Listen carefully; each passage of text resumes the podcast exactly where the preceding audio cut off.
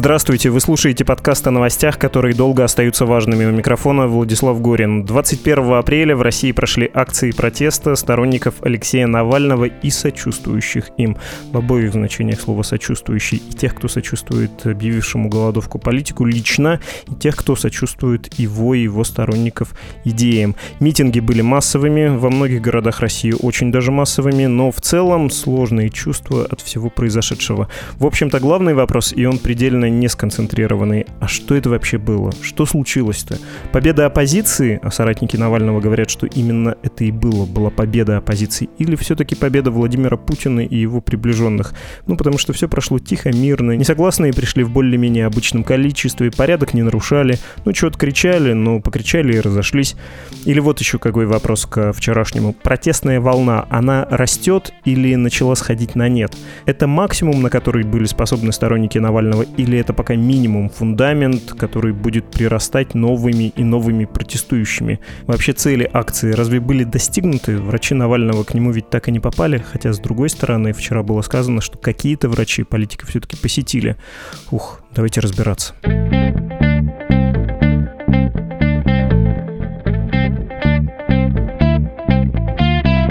Мы говорим с кандидатом политических наук, доцентом Департамента политологии и международных отношений Высшей школы экономики в Санкт-Петербурге Алексеем Гилевым. Здравствуйте, Алексей. Здравствуйте.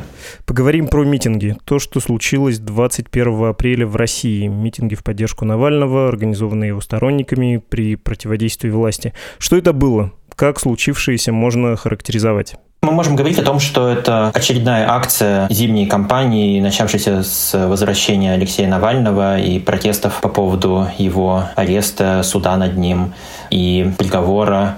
Так что это логичное событие в этой цепочке событий. Мы можем говорить об этом как об одной волне. Я не постесняюсь поделиться некоторой эмоцией.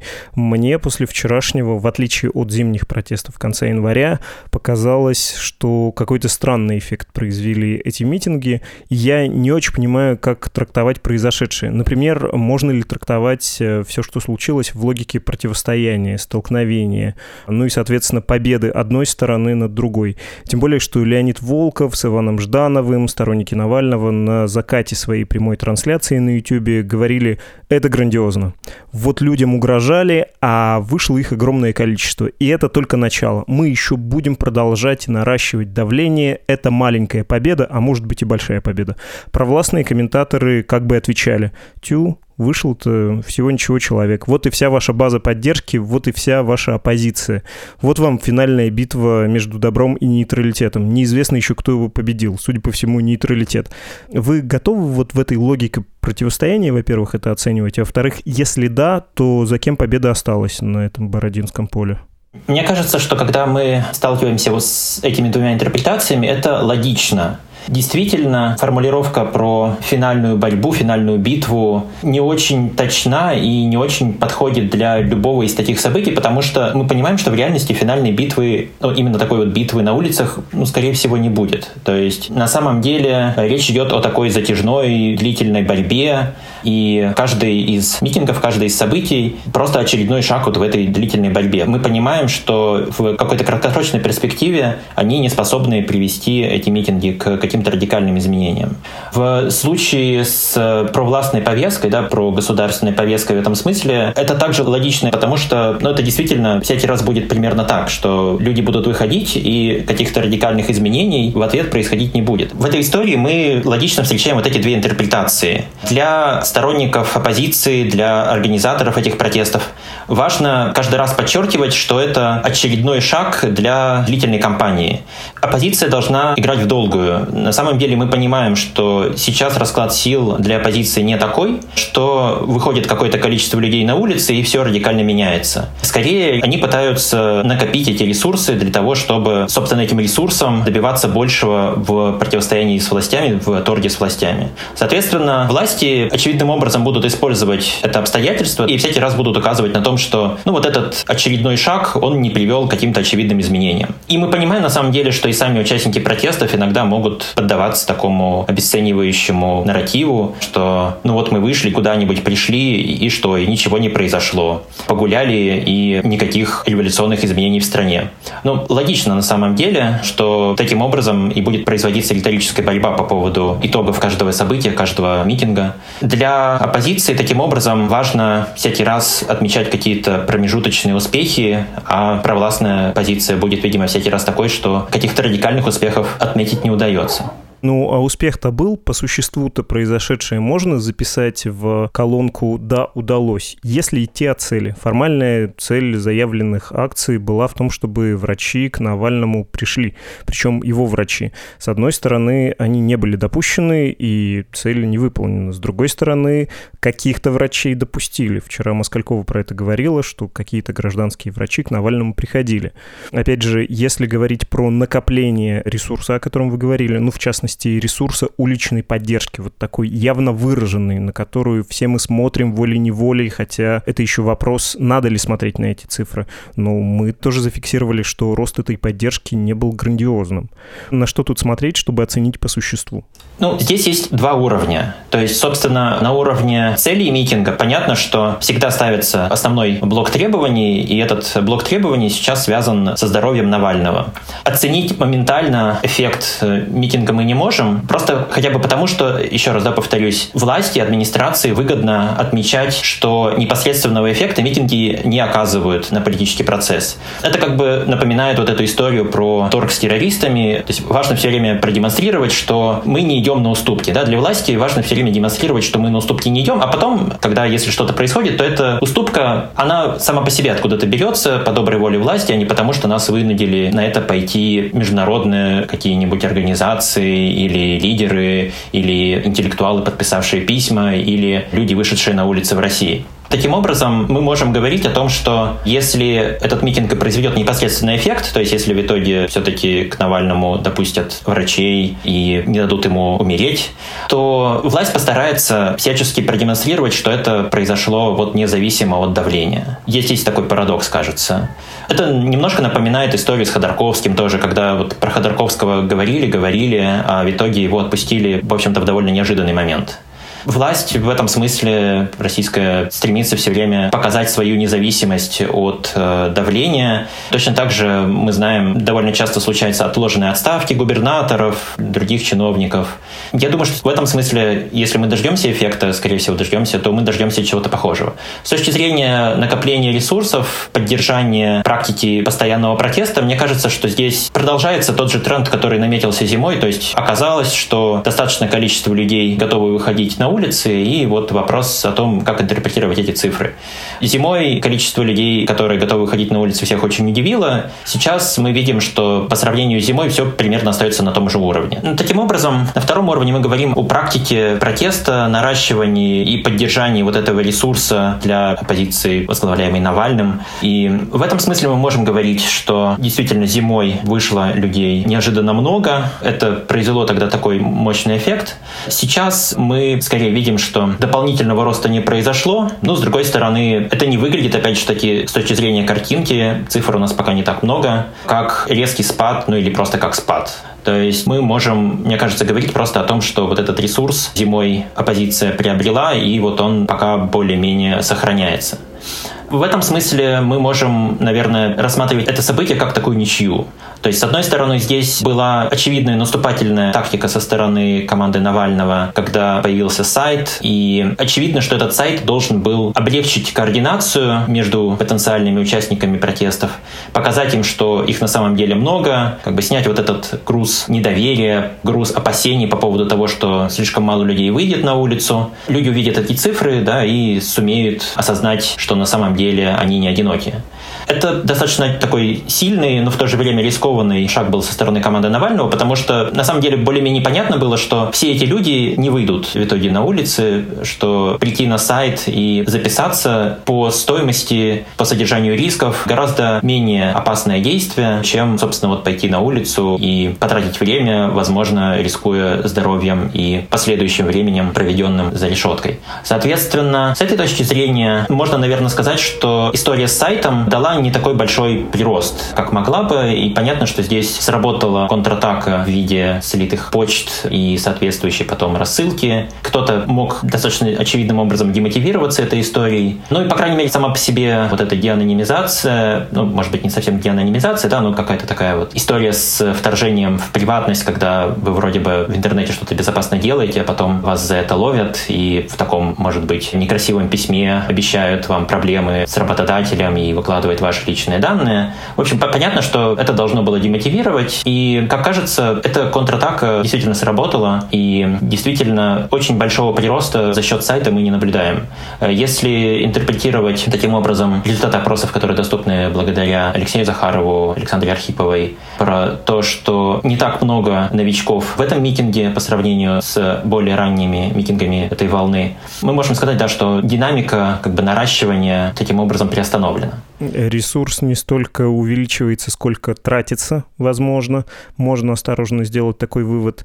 И знаете, когда говорят про цифры митингов, э, вы упоминали сайт, нужно, наверное, повторить эту историю. Вдруг кто-то пропустил, что сначала сторонники Навального хотели вывести по всей стране полмиллиона человек, шла кампания регистрации в интернете, да, потом была утечка этой информации, и, по сути, многие административные органы получили базу неблагонадежных, оппозиционно настроенных учащихся, работающих в нашем государстве, и это стало средством давления, средством запугивания. Это можно смело назвать недостатком организации этой кампании, организации вот этого массового митинга. Но, может быть, чуть попозже про это поговорим. Потом сторонники Навального сказали, нет, ситуация слишком быстро развивается, Навальный голодает, нужно оказать давление, давайте выйдем прямо сейчас, вот в среду. И было, кстати, заявление, что несмотря на то, что на сайте зарегистрировалось там несколько сот тысяч выйдет больше, а не меньше, чем зарегистрировалось. Да? Не все готовы регистрироваться, говорили эти люди. И что мы увидели в итоге? Мы увидели по оценке сторонников Навального, что было даже по их оценке не 400, не 300, не 200 тысяч человек, а что-то там чуть больше 100 тысяч человек. Да? МВД цифры занижает катастрофически. СМИ пишут в разных регионах, ну, примерно по стране 100 тысяч. Может быть, чуть меньше. Я не уверен, что сам этот показатель значим. Ну, то есть э, кто-то может действительно испугаться, кто-то может решить, что митинги ничего не решают, а кто-то может решить, что он не готов выходить на улицу прямо сейчас, не знаю, в будний день. Ну, в общем, что нам показывает уличная активность? Насколько важен этот параметр вообще? Ну, это решающий параметр на самом деле. То есть с точки зрения того, как происходит политическая борьба, именно возможность вывести большое количество людей делает политическую силу влиятельной. Тогда давайте сравним, кто еще в России в состоянии вывести такое количество людей на улицу. Ну, очевидно, что административный аппарат может мобилизовать бюджетников, устроить путинги, они будут не меньше, а то и больше. Возможно, коммунисты могут, подозреваю, что ЛДПР на самом деле может.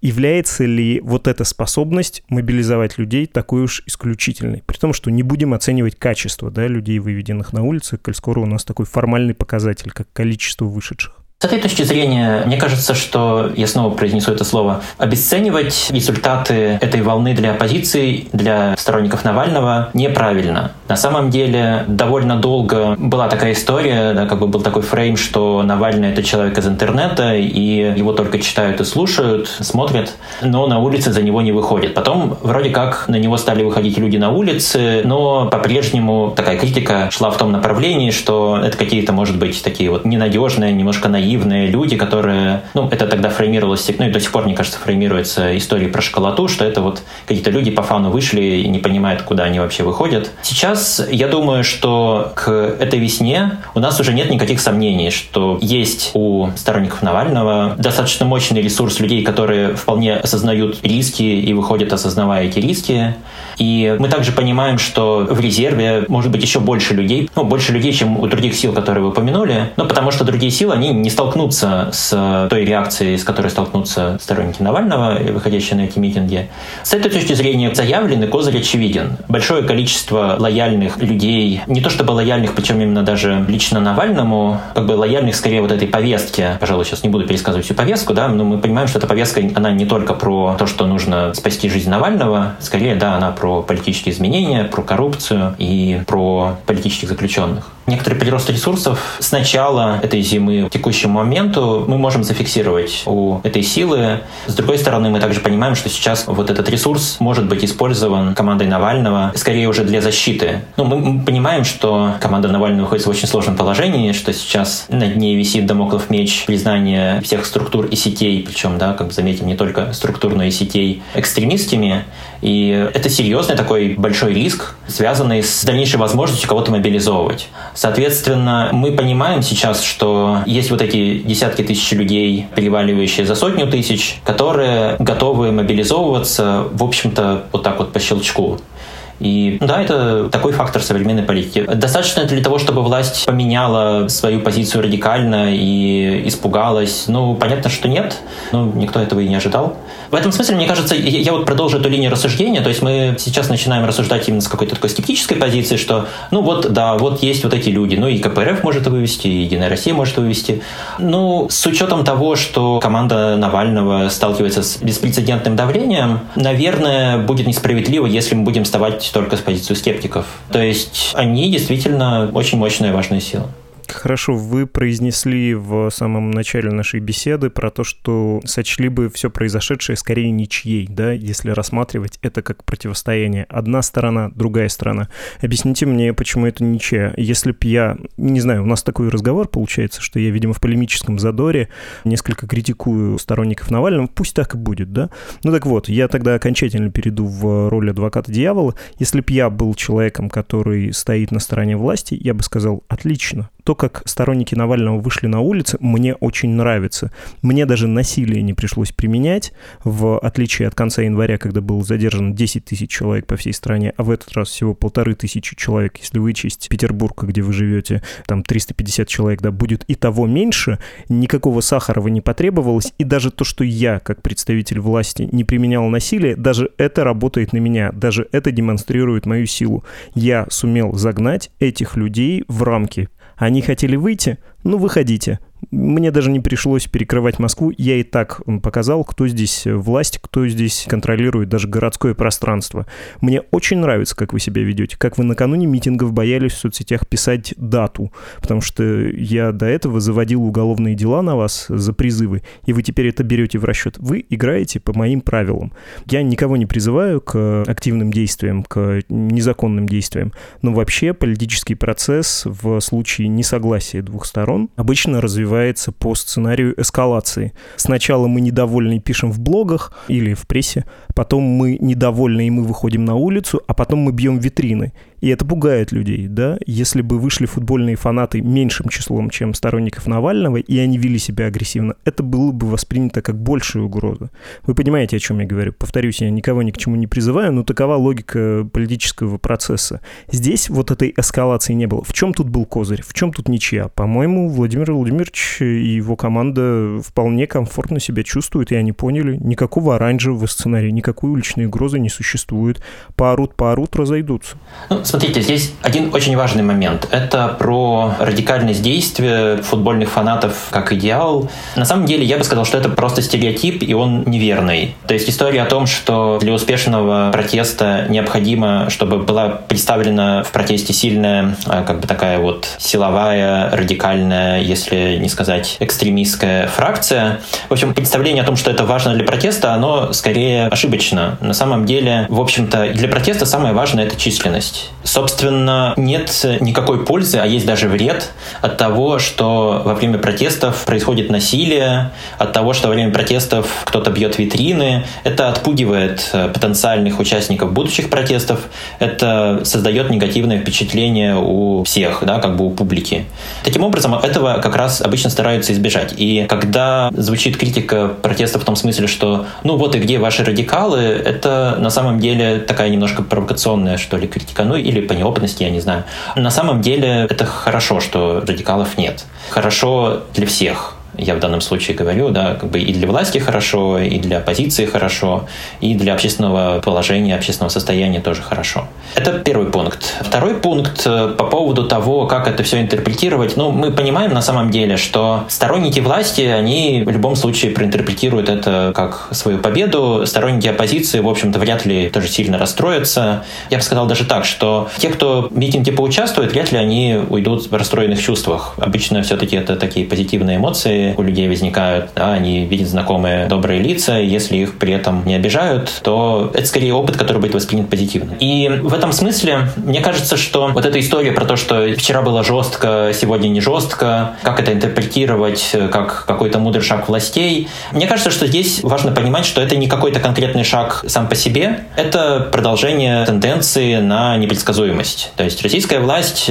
пользуется возможностью вести себя непредсказуемо и проявляет это на всех возможных аренах на уличных аренах, когда бывают какие-то митинги, демонстрации разгоняются, а какие-то внезапно не разгоняются и никаких проблем не возникает. Или даже по-другому можно сказать, да, как бы где-то они разгоняются, как в Петербурге, ну, или подавляются, да, можем так сказать.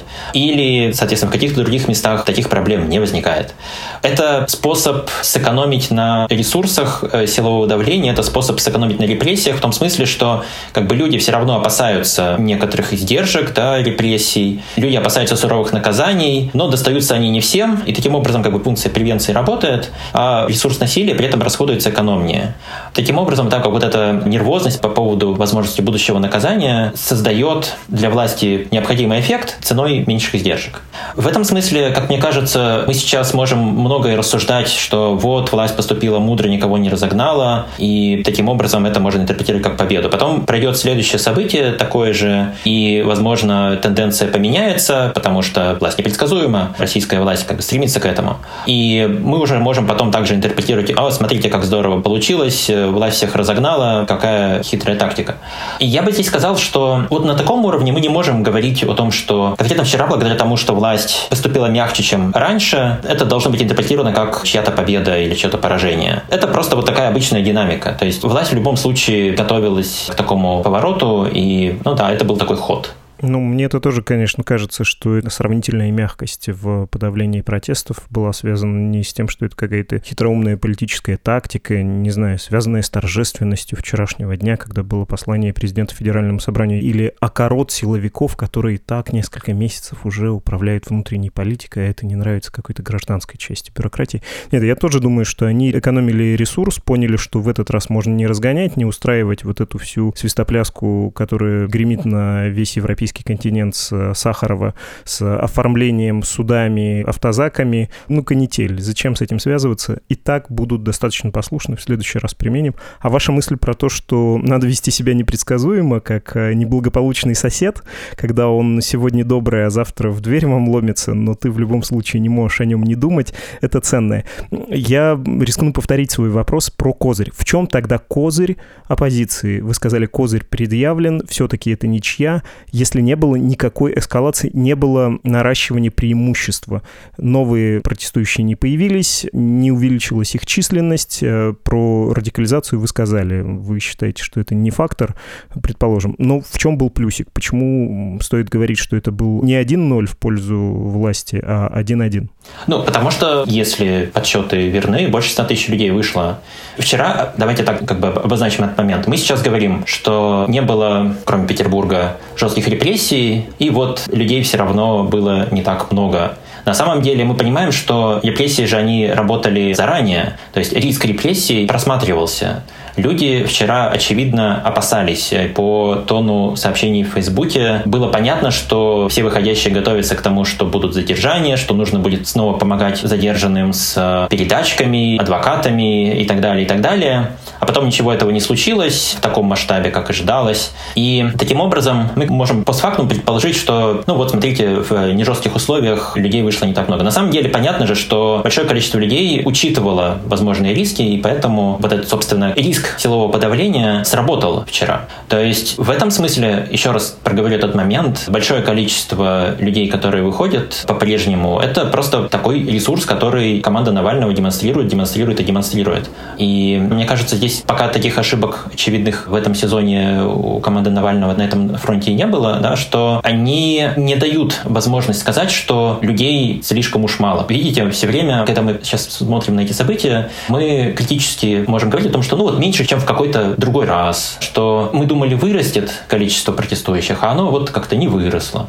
Таким образом, это все время какие-то такие относительные показатели. В абсолютных показателях, мне кажется, что здесь мы не можем говорить о поражении, несмотря на все обстоятельства, которые предшествовали этому событию. Хорошо, зафиксировали. Извините, что где-то пришлось повториться, но хотелось внести ясность. Небольшой частный вопрос. Я понимаю, что революции происходят в столицах, и опять не хочу обидеть Петербург даже скорее в столице.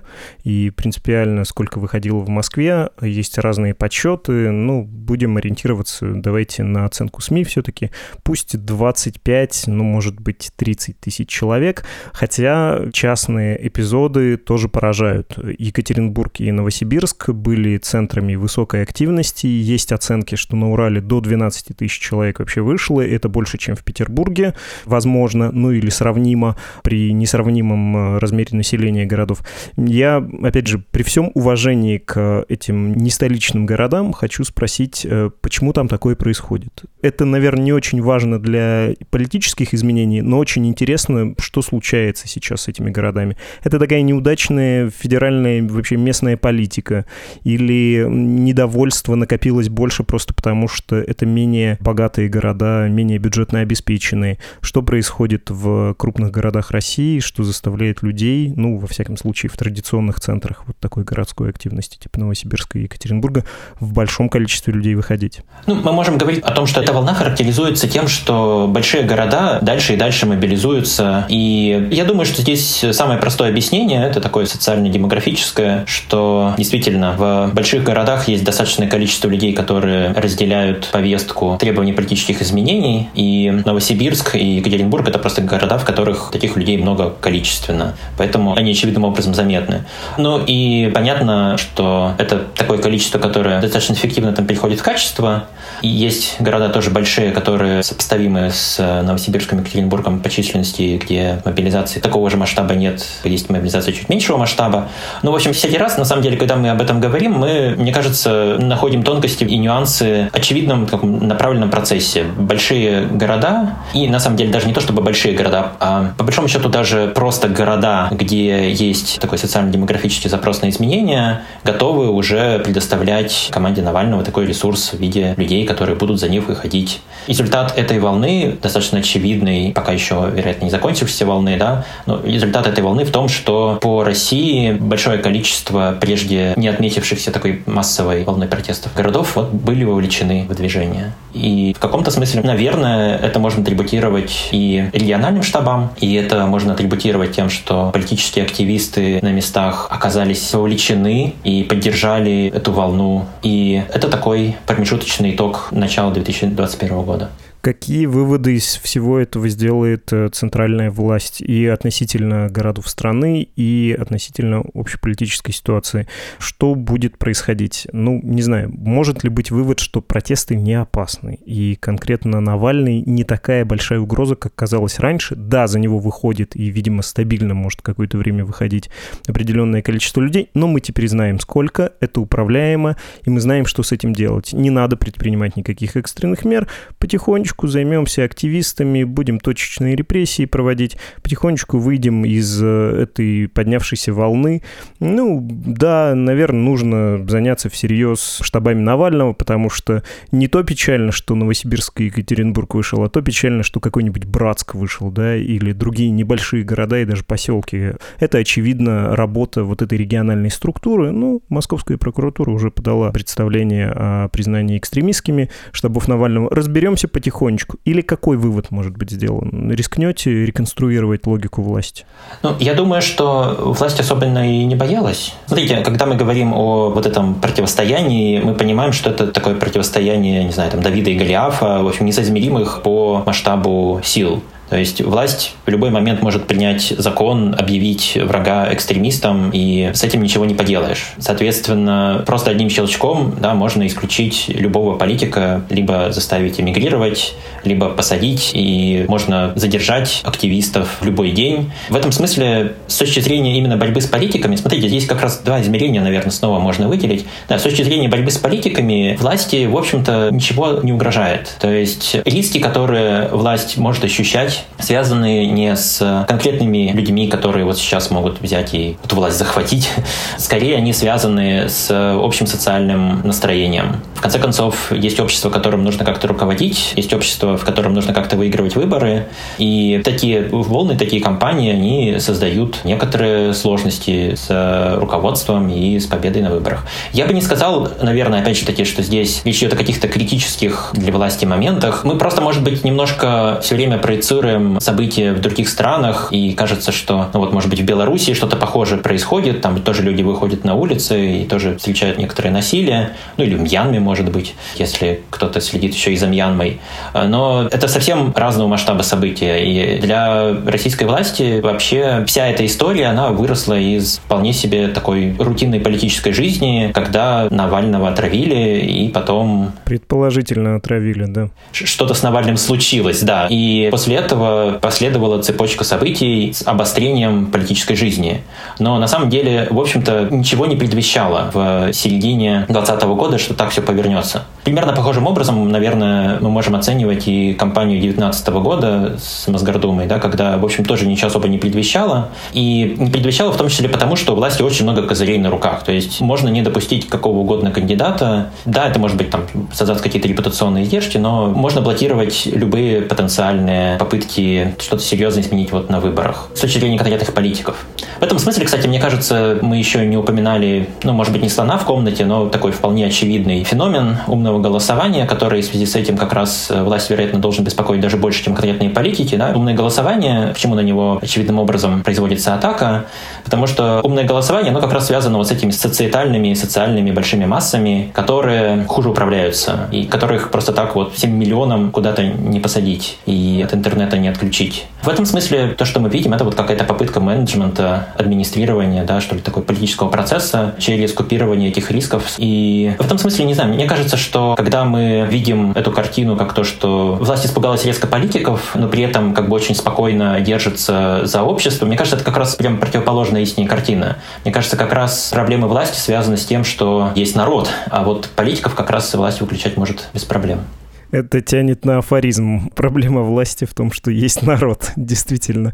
Да, досадное обстоятельство существования народа. Да, авторитаризмом приходится с этим сталкиваться, что, в общем-то, если бы не было народа, то авторитарные страны многие жили бы совершенно без проблем. Но да, есть такое печальное обстоятельство. Хорошо. Заканчиваем. Давайте задам последний вопрос. Как вам кажется, сейчас э, процесс э, находится в какой стадии? Вот это противостояние и вот эта протестная волна, она на начальном все-таки этапе? Или это скорее ее пик, и, может быть, даже мы наблюдаем спад? Быстрый, неожиданный сравнительно подъем в январе, и сейчас ни туда, ни сюда. И скорее покатится камушек с горы все дальше, выше некуда. Мне кажется, мы должны все-таки упомянуть еще одно важное обстоятельство. Сейчас очень многое зависит от э, положения Навального и его здоровья. И новости, связанные с его здоровьем, имеют политическое значение и во многом задают тон всему происходящему. Кроме того, мы также понимаем, что сейчас вот это развернется, вероятно, история с признанием экстремистскими организациями структур и сетей Навального. И это также может задать некоторый импульс но с этой точки зрения, не знаю, мне, мне кажется, что естественным образом, давайте, может быть, я это проговорю, хотя это, может быть, несколько поздно, когда мы уже подводим итоги, но для команды Навального, еще раз, да, как бы важно сейчас избегать таких громких ошибок, и поэтому мы понимаем, что они так очень аккуратно подходят к тому, как организовывать эти акции, чтобы все не превращалось в пшик. Почему важно избегать ошибок? Да, потому что, собственно, вера в то, что много людей выйдет, это их ресурс. И поэтому большие ресурсы, большие усилия со стороны политиков и государственных структур направлен на то, чтобы эту веру подорвать, на то, что ресурс людей, выходящих на улицы, сократился за счет того, что люди разочаровались бы, перестали бы верить в то, что они имеют достаточно большое количество таких же товарищей по ценностям. В этом смысле, возвращаясь к этому центральному вопросу, мне кажется, что вот эти наши какие-то попытки сейчас подводить итоги, это неуместные попытки именно с точки зрения того, что сейчас вокруг нас разворачиваются эти события, и они имеют непредсказуемый открытый финал. То есть, если Навального внезапно просто отправят куда-нибудь за границу, это радикально изменит обстоятельства. Да? Как бы если Навальный серьезно заболеет, не хочу говорить о худшем, то это тоже серьезно изменит обстоятельства. Если процесс на ФБК пойдет тем или иным путем, все это задаст некоторые импульсы политическому процессу. Но я думаю, что с точки зрения нормального политологического анализа мы не должны делать слишком большие выводы из не очень сложного события. Как бы что произошло? Протестное движение, которое сильно тем, что может мобилизовать большое количество людей, мобилизовало большое количество людей примерно столько же, сколько и раньше. Ни больше, ни меньше. В этом смысле говорить о том, что вот вчера что-то такое поворотное случилось в российской политической истории, нет, мы не можем. Это продолжение вот этой многомесячной, вероятно, борьбы. И как раз итоги сейчас подводить точно рано. Понятно. В более широком смысле. Я встречал тут среди оценок, э, кажется, это у Константина Сонина было, термин «холодная гражданская война». Если смотреть на это шире, тем более, что многие из выходящих на улицу или симпатизирующих э, тем, кто протестует, говорят про то, что мы не за Навального, мы против того, чтобы так обращались с людьми в системе ФСИН, или против того, чтобы граждан задерживали и судили на сомнительных судах. У нас другие ценности. Насколько силен вот этот раскол раскол, и ваш ответ, в общем, будет еще и ответом на вопрос, надолго ли это противостояние. Но кажется, что государство российское оттолкнуло от себя еще некоторую часть общества, общества как бы в узком смысле, с точки зрения там, каких-то известных селебритис, но и, наверное, опять-таки повторю эту мысль, что более важно, часть общества в широком смысле как бы большого количества людей. Соответственно, в текущей ситуации речь идет об очень таких острых темах. То есть, с одной стороны, критики власти видят историю о том, как человека молят в тюрьме, и совершенно жесткое отношение к Алексею Навальному, а также к членам его команды, к родственникам в том числе, да, опять-таки. Ну, то есть по-человечески, если ты сторонник Навального или ну, просто симпатизируешь переменам, ну и немножко оппозиционно настроен, это невозможно не интерпретировать этически. Это очень острое такое переживание, то есть это выглядит как такая борьба добра и зла. С другой стороны, мы также понимаем, что власть интерпретирует эту ситуацию противоположным образом, сторонники власти, да, что вот есть какое-то там очень важное фундаментальное вторжение, попытка устроить Майдан, и если если честно, мне кажется, этого уже было бы достаточно. То есть, в общем-то, истории с ветеранами сюда как раз совершенно не обязательно приплетать. Да? Ну, то есть, ветераны — это тоже остро, но, как мне кажется, основная история да, в том, что в этом протесте так или иначе видится такой призрак вот, экзистенциальной угрозы режима в виде такого вот Майдана с большой буквы.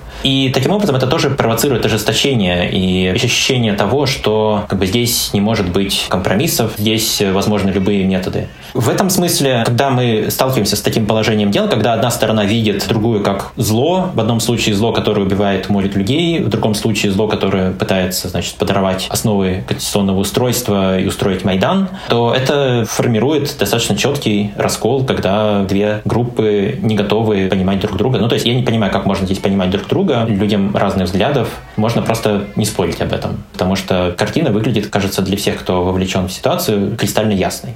В этом смысле, продолжая эту логику про холодную войну, просто да, сталкиваемся с тем, что формируются такие сообщества, которые друг друга не поймут и, возможно, будут друг друга стараться избегать. Но это не то, чтобы началось зимой. Оно все так продолжается, продолжается, продолжается, наверное, последние 10 лет, даже больше.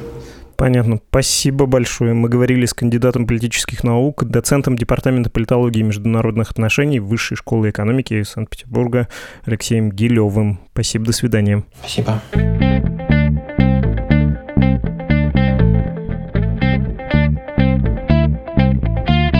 Вы слушали подкаст «Что случилось?» о новостях, которые долго остаются важными про протесты и Алексея Навального. У нас и на этой неделе, и раньше были выпуски. Хочу вам их порекомендовать, если вы вдруг пропустили.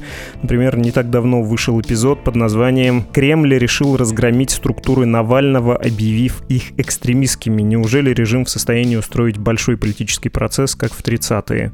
Или эпизод, отвечающий на чуть более общий вопрос. В России сейчас революционная ситуация. Как вообще происходит революции? Что проще, организовать или предотвратить восстание? Кстати, наш сегодняшний гость Алексей Гилев упоминал еще и Мьянму. Вот у нас про нее тоже сравнительно недавно был выпуск. Он называется «Военные Мьянмы убили за последние два месяца больше 400 протестующих». При этом Москва вроде бы поддерживает хунту. Почему Россия это делает? Еще раз повторю, если вдруг пропустили, ищите на «Медузе» в специальных разделах и в мобильном приложении, и на сайте. Ну или на подкаст-платформах, таких как Apple Podcasts, Google Podcasts, Spotify, CastBox, Яндекс.Музыка. Ну а если среди всех тем, которые мы обсуждали, еще ни разу не вышла та, о которой бы вы мечтали послушать, напишите нам об этом, предложите тему.